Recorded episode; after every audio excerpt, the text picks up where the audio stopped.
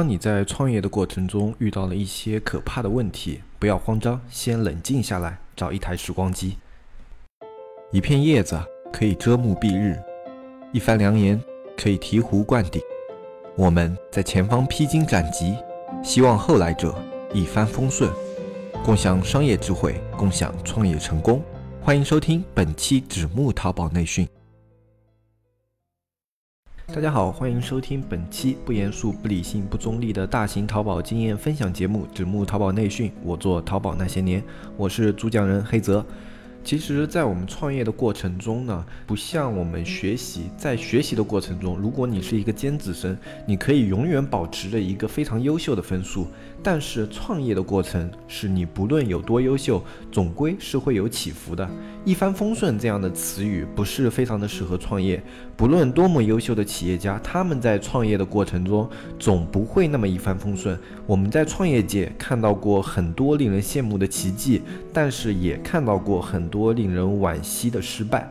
而这其中呢，最令人可惜的那种失败呢，就是类似于像资金链断裂啊、人员流失啊、公关危机啊等等这样的突发问题而导致的一些失败。这样的突发问题呢，让人很难及时应对。最终呢，因为这些产品之外，或者你在创业因素之外的这些原因，导致了满盘皆输啊，就会让人觉得非常的唏嘘。我们在线上开店呢，也会存在着许多突发问题。今天呢，我就来跟大家聊一聊，怎么样来处理一些我们在创业过程中或者说开店过程中会遇到的一些突发问题，以及用怎么样的心态来面对这样的突发问题。淘宝这个环境下，它的突发问题其实是非常多的，特别是对于那些长期开淘宝店的人来说，像我的话，从开店到现在，大概每年都要有一次要面对这样比较突发性的问题。有的突发问题呢，它并不直接致命，但是它会让人觉得身心俱疲，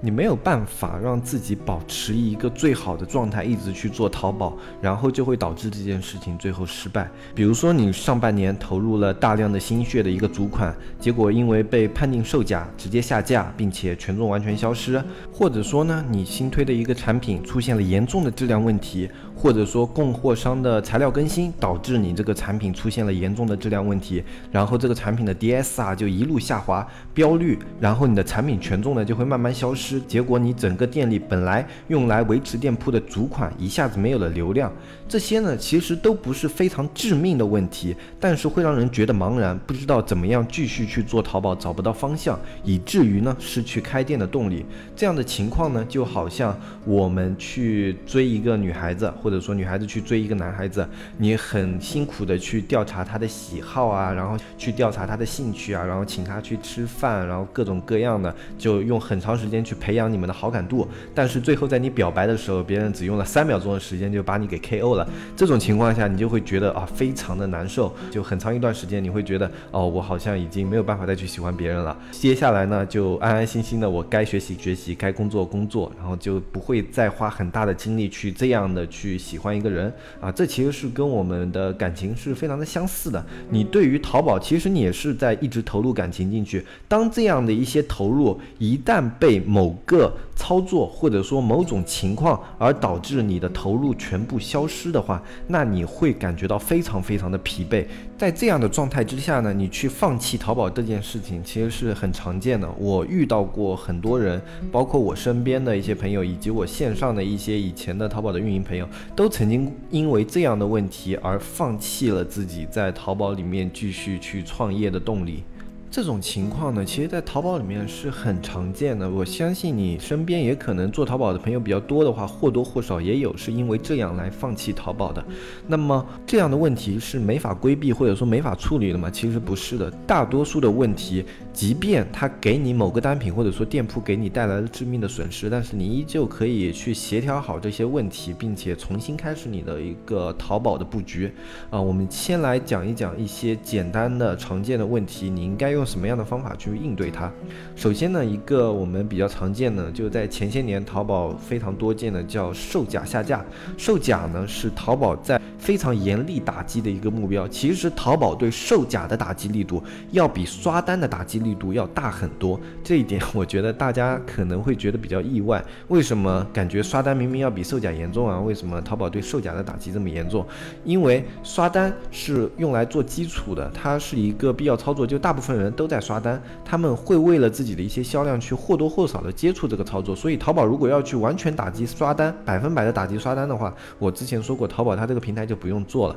但是售假不一样，售假的话会影响它的平台形象。只要淘宝它一天还有产品在售假，他就一天脱离不了他以前这个售假的形象。所以他对于售假这方面的打击是非常积极的，甚至于在售假方面，他是抱着宁可错杀不肯放过这个原则的。有很多时候你会知道自己卖的是真品，但是淘宝咵一下给你打了一个售假，然后你要去再申诉，把这个产品给申诉下来。这就是淘宝对于售假的一个态度。我宁可错杀了你这个商品，我也不会让这些假货继续存在于我的平台之上。那我们如果遭遭遇了售假以后，我们应该怎么样去处理这个问题呢？首先，第一点，如果你的产品是正品，而且你有相应资质的话，你应该尽早的去进行申诉。有很多情况下，有的商家他们不知道这些。违规是可以进行申诉的，他们觉得啊，这个给我判了违规，我就没有办法了，我这个产品就死了。但其实一般的违规，淘宝都是给了你申诉入口的。它这个申诉呢，就是万一我这个是错杀了，那么你自己来提交一些资料，我就给你这个错杀给你撤销掉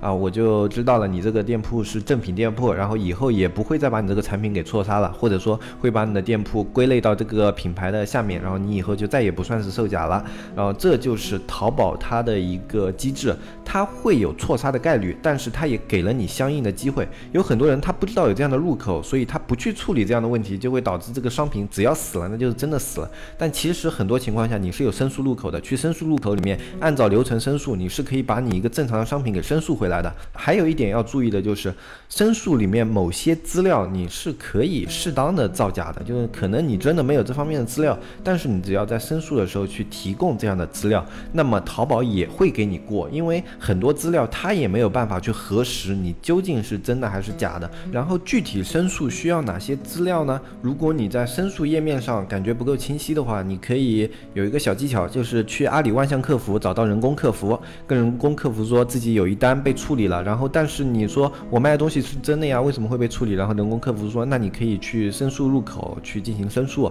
然后他你说啊那怎么申诉？然后他会把申诉需要的东西，他会比较清晰的跟你说怎么样一个流程，需要哪些些资料。他都会告诉你，有不清楚的地方，你都可以去问他。然后实在不行的话，你也可以去申请他们的一个语音投诉，去对他们进行投诉建议。然后他们也会告诉你怎么样一个申诉流程，需要提供哪些资料。然后你根据他们的要求，你去准备这些资料就可以了。这是一个非常简单小技巧。其实阿里万象它是一个很全面的人工售后处理平台，虽然它的智能那个机器人的问题解答确实不怎么样，大部分问题都解决不了，就是个摆设。但是他们的人工客服解决问题的能力。还是比较强大的。我一般以前在开店的过程中遇到的百分之九十的问题，他们都能够从官方的角度给我一些回答，嗯，还是比较有用的。大家在平时运营店铺的过程中，如果遇到了一些问题，你们也可以优先去阿里万象客服问一下。大部分情况下，这个客服要比百度还要好用。但如果你真的是售假，而且你的售假里面带有很多没有办法去补充的资料，就这些资料你是想尽办法你也没有办法去作假，也没有办法去提供真实资料，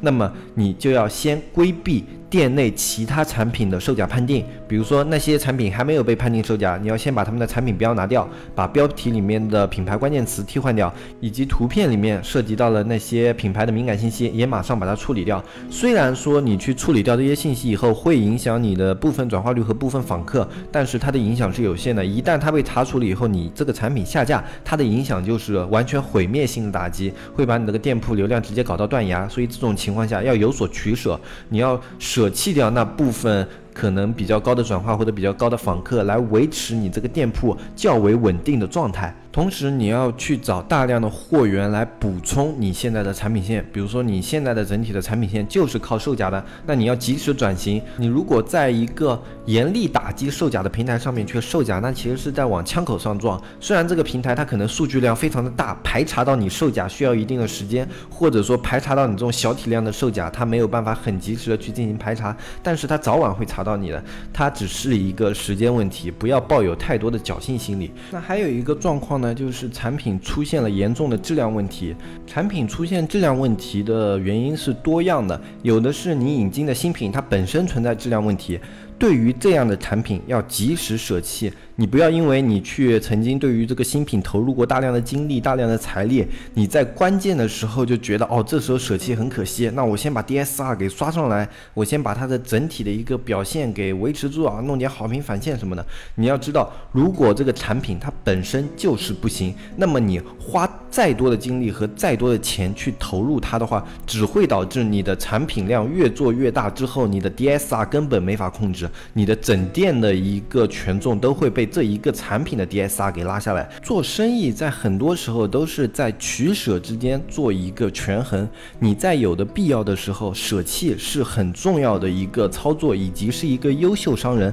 他必须有的一个眼光。其实我相信每个人身边都有那些或多或少做生意的，因为不舍得，最后导致自己的生意满盘皆输的。比如说他在一个产业进入下滑期的时候，他不舍得这个产业，他在这个产业可能投入了五年。十年的心血了，他再去转型其他的行业，他也觉得不值当，那么他就继续把他的资金往这个行业里面投入，结果导致自己以前所赚的那些钱呢，最后在这个下滑阶段全部都亏损进去，最后导致生意没有办法做，在不得不关闭的情况下，再去把这个生意给终止掉，或者说被迫倒闭，这样的情况，其实他在这个趋势出现的时候，他就可以做一个取舍。那个时候呢，如果他选择舍弃这一个生意，用手上还有的资金去。去寻找新的机会，或者说去寻找顺应现在市场的一些行情，或者说一些生意的话，他有可能就不用死的那么难看，甚至可能获得新的成功。所以说，舍弃在有的时候真的是一个非常必要的素质以及心态。有的人的心态是舍不得东西的，这样的人他就很难把自己的生意长期做得非常的成功。注意是长期，短期他们依然有可能成功。他们只要找对了风口，找对了方向，他们的一两次成功是可能的。但是如果他们不知道舍得以及选择的话，那么他们的生意就是在长期的发展上会存在的问题。这一点不仅针对于线上，也针对于线下，所有的生意基本上都是这样的。所以说你在该舍弃的时候不舍弃，有时候反而是在让你进行一个无效的投入，甚至是亏损的投入。那我们再说一种质量情况，就是你这个款它本身的质量表现是非常好的，但是。更换了一波材质，或者说更换了一批啊零件之后，它的整体质量在某个方面出现了问题。像这样的款的话，你是有两个思路去解决。如果你是自有工厂的话，那么马上恢复原本的材质供应。对于短期的质量问题，全额赔付，或者说及时补发新品啊。如果说你的这个产品的成本特别特别高的话，你可以选那种半额赔付啊，或者高额赔付这样的情况，让负面影响降到最低。同时呢，在辅助。一些优惠活动来刺激转化，避免你这个产品急速的下滑。另外一个是，如果是供应商方面的问题，你第一个反应是去谈这个供应商，你能不能帮我把这个材质恢复到以前的成本稍微高一点点也没有关系。然后如果供应商说不行，我们现在产品线就是换了，前面那样的材质没有了，马上去找一个新的供应商，同样产品的，然后质量稍微更好一点的供应商，最好能在一周到两周之内完成这一个变化。如果一到两两周之内你都没有办法把这个产品恢复到原来的质量问题的话，那么要及时撤出你对这个产品的推广资源，把精力投入到新的产品打造里面去，因为这时候你这个产品就已经跟原来那一个新品推的时候质量不好的情况是一样的。你再不舍弃的话，你现在所有的推广就会导致你这个店铺以后更差的表现。sí 然后在这有一点，就是对于你长期去开淘宝特别特别重要的一点，就是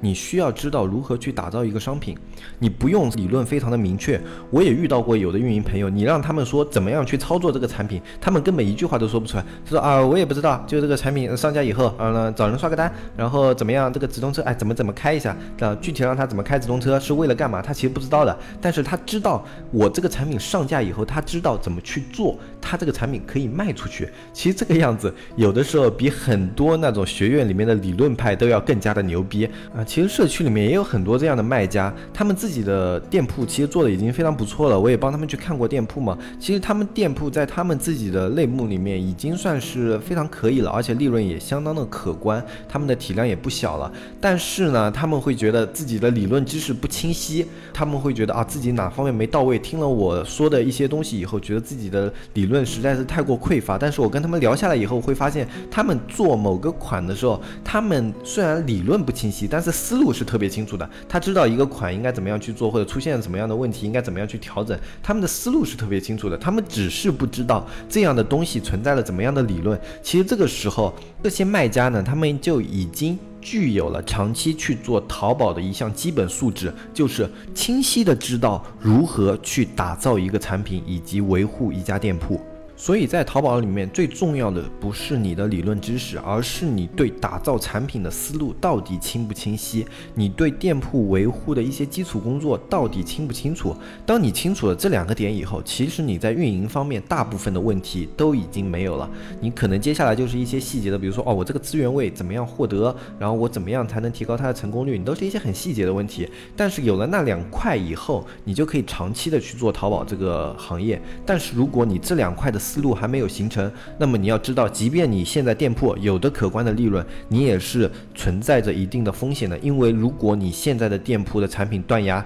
你可能就再也做不出来第二家这样的店铺了。像我的话，我其实也不是每家店都开得非常成功。我是一个多店模式嘛，我也跟大家说过。所以在多店模式下呢，我会做很多特别夸张的尝试。有的尝试就是夸张到我这个店铺刚开出来还没两个月就直接被封店了，因为是新店嘛。有的特别邪门的操作啊，或者说特别不靠谱的操作，我也会去尝试一下。然后心里当时想的就是，万一成功了呢？啊，万一成功了，这家店就爆发了啊。但是很少有这样的成功的案例嘛，所以我也就跟大家说了，外面那些很邪门的黑科技，或者说。很邪门、很邪门的一些操作，不要去尝试。或者说不要把你的主店拿出来去尝试这样的方式，因为成功率绝对是很低的。我被永久封禁的店铺都有三家了。一家店铺它被封禁不是特别的可怕，只要你知道去怎么样做起来一家店铺，你知道怎么样去打造一个品，你就可以去开第二家店铺，然后再获得成功。因为淘宝的话，它很多只要你做的是同类目，或者说类目差异不大的那些产品，它的思路基本上是相通的。你如果有能力做起来一个品，那么你就有能力做起来两个品，做起来三个品，做起来四个品，你就有能力做第二家店、第三家店、第四家店。这其实是很简单的一个逻辑。淘宝在我接触的很多创业项目里面，它算是一个创业成功率非常非常高的项目。只要你找对了产品，然后你找对了运营方式，然后同时你的运营方式是可复制的。可能有的人会觉得我这个说法非常的夸张，但是我相信那些已经自己做成了淘宝店的，并且是思路非常清晰的做成了自己淘宝店的一些听众朋友是可以理解这样的一个情况的。我觉得做淘宝，你去处理突发问题，最重要最重要的一点，就是你首先要掌握去推广一款商品的思路。你不需要理论什么什么的特别的清楚，你只需要这个产品上架以后，我知道接下来我需要做什么。你有这样的一个清晰的思路，你就可以去给自己一个底气。当发生这样的情况的时候呢，你会非常的难受，你也会跟别人一样感觉受到了打击，但是你不会像那些人一样迷茫没有方向，你会清晰的知道哦，这个产品现在死了，我要马上去打造下一个产品。你会有这样的信心，你会知道自自己的下一个产品大概率是可以做成功的，或者说自己的下一家店铺同样是可以做成功的。淘宝封杀的只是你的一个产品，或者说是你的一家店铺，但是它没有把你的运营技术给夺走，也没有把你在运营上的一些资源给夺走，比如说你的一些老客户啊，或者说你平时积累的一些线下资源啊，或者说你平时积累的一些渠道啊，这些它都是拿不走的。那么你有了这些东西，你就可以再去把自己的成功复制一遍。在淘宝这个理论是成立的，在其他的创业方向里面，你可能还要涉及到什么机遇啊、环境啊，以及当时周。边的一些状况啊，但是淘宝它的可复制的概率是非常非常高的，它很少存在着某个时间点才有的一些因素，像以前的刷单那种不算，像以前那个刷单的那个节点就是已经过去了，再也不会回来了，以后也不会再有了。但是像另外的一些，比如说像直通车的开法啊，或者说你平时补单的一些思路啊，或者说打造新品的时候你需要去补单的一个流程啊，刷单的一个流程啊，你都很清楚的知道，然后你接下来直通车该怎么样去投入，怎么样的花费。怎么样能把这个直通车点击率做高？然后这个点直通车点击率做高以后，该怎么样的去维持一个直通车的整体表现？你这些思路存在于你的脑中，没有消失的话，那么第二家店基本上还是可以成的。这个时候就是你给了自己一个信心，这就是在应对这些突发问题的时候最好的心态。我的损失只是这一家店铺，而不是我所有的一切。还有一点心态非常重要的就是。你的承受能力一定要比较的强。我觉得在创业这个方面，如果你的心理承受能力是偏弱的话，那么你创业的失败的概率就会高上很多。因为创业它不是一个百分百会成功的事情，它是一个概率学。比如说你创业四次会成功一次，或者说你创业三次会成功一次，它是有一个概率在里面的。你的有的项目它可能就是会在这个节点失败，它不是说你这个人不对，或者说你。在某个方面没有做到位，而是你在那个时间、那个节点和那样的人做了那样的一件事，他是注定会失败的。因为这里面的因素是非常复杂的，创业的因素涉及非常广的面，每一个因素都可能导致它的失败。像我单去做淘宝的话，失败就有过非常多了。我也说了，我封禁的店铺就有三家了，包括我的淘宝也遭遇过非常多的问题。以前的品牌问题我遇到过，然后我也遇到过版权问题，就像做一些图片啊什么的，大家应该都接触过，就这种图片是有版权的，然后这种版权问题，然后还有一些那种售假的问题倒比较少。因为我这个产品没有一个售假的成分在里面，然后还有很多的一些多多小小的那种规则都给我的主款啊，或者说我那个店铺里面非常重要的款造成过非常大的影响，但是都调整过来了。所以我希望大家在遇到这些问题的时候，首先你一定要让自己有去做第二个产品的自信，你可以多多的去尝试做一个新的商品。比如说你的资金还充裕的时候，你不要去死盯着一个主款就去让它一直冲一直冲，你可以把多余的资金想着去拉新款，然后拉越多的新款，你对于自己去操作淘宝的自信心就会越强。这在我看来是要比拉一个大爆款更加宝贵的财富。所以我们在分享经验的时候也会经常说，不要太过于功利。不要太急于说学到一个怎么样的方法就去拉出来一个怎么样的产品。其实更多的时候，你重要的是去理解这些思思路，因为你在理解思路的过程中会形成自己的思路，你会去尝试自己的思路，而你的思路、自己的思路一旦成型了，那么接下来你在淘宝上，我们能帮助你的其实就很少了，更多的就是你自己在听、在看的过程中会出现新的思路，会给自己新的启发，而我们呢，只能作为一个经验。的分享人给你去。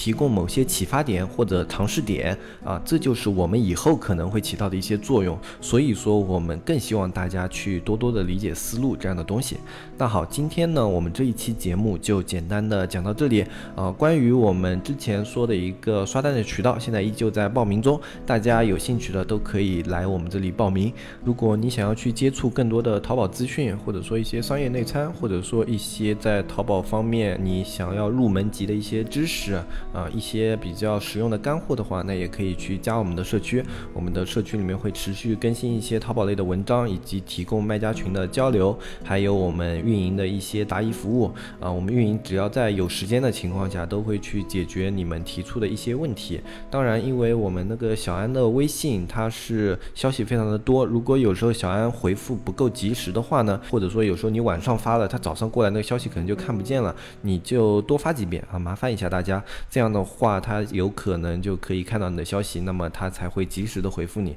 要不然的话，有时候这个消息过去了，他再去翻这样的消息是翻不到的。小安微信的添加方式呢，就是添加纸木电商的拼音，添加微信，然后就可以加到我们的小安，或者你看一下节目下方的详情，详情里面也有写小安的微信号啊，你只要加这个微信号就可以了。那今天这一期节目我们就说到这里，我是黑泽，我们下期再见，拜拜拜拜拜拜。